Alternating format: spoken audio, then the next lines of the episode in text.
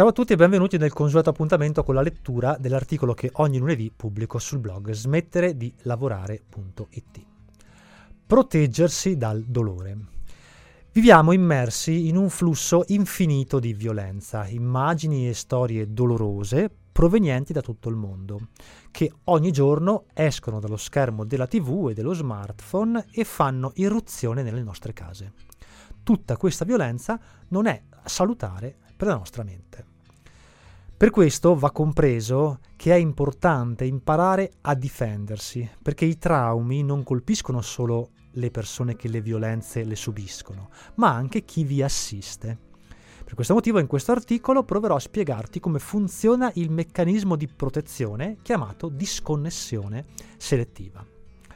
Prova anche solo come esperimento a dire ad un amico o a un parente che non ti importa nulla di quello che sta accadendo nelle zone di guerra, nelle città devastate dagli tsunami o dai terremoti e di tutti i morti che la pandemia ha causato.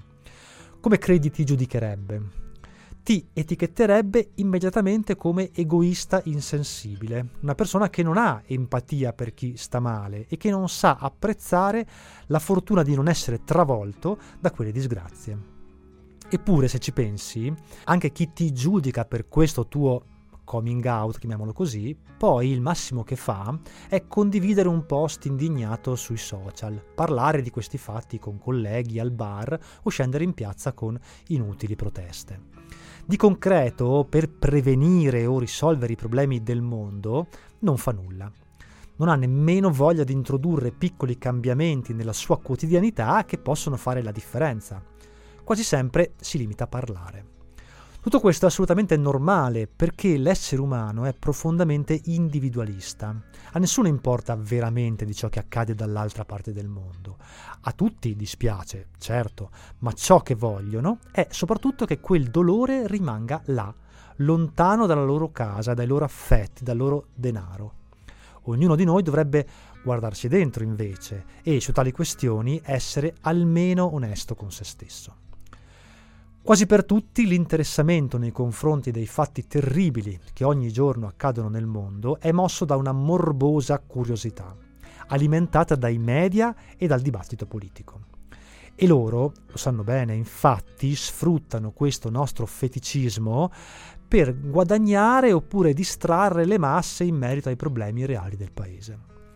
Il fatto è che non riusciamo letteralmente ogni giorno a non andare in cerca di notizie che rompano la monotonia del nostro quotidiano, che, nel bene o nel male, diano una scossa all'apatia in cui ci troviamo. Più sono scioccanti, più ci intrigano e più diventiamo affamati di dettagli. Questa tendenza è puro e semplice autolesionismo, perché non risolve i problemi e non fa altro che minare la nostra serenità con paure, angosce e preoccupazioni assolutamente inutili.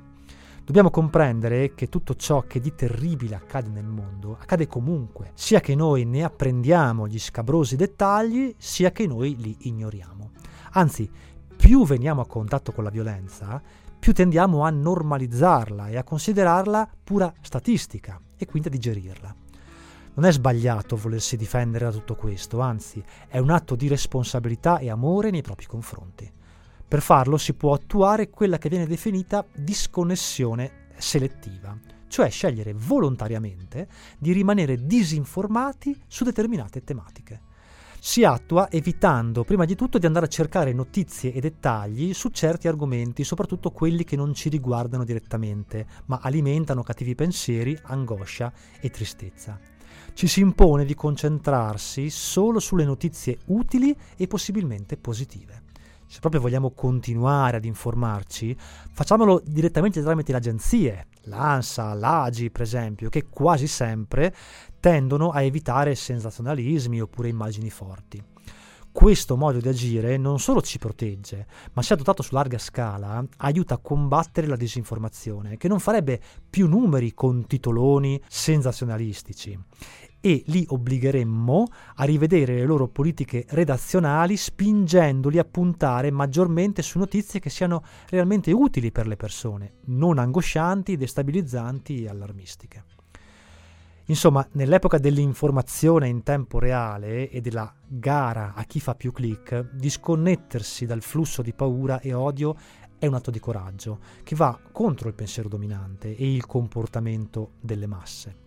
Cioè una delle poche armi che abbiamo e che dobbiamo, per proteggerci dai traumi, mettere in campo ogni giorno.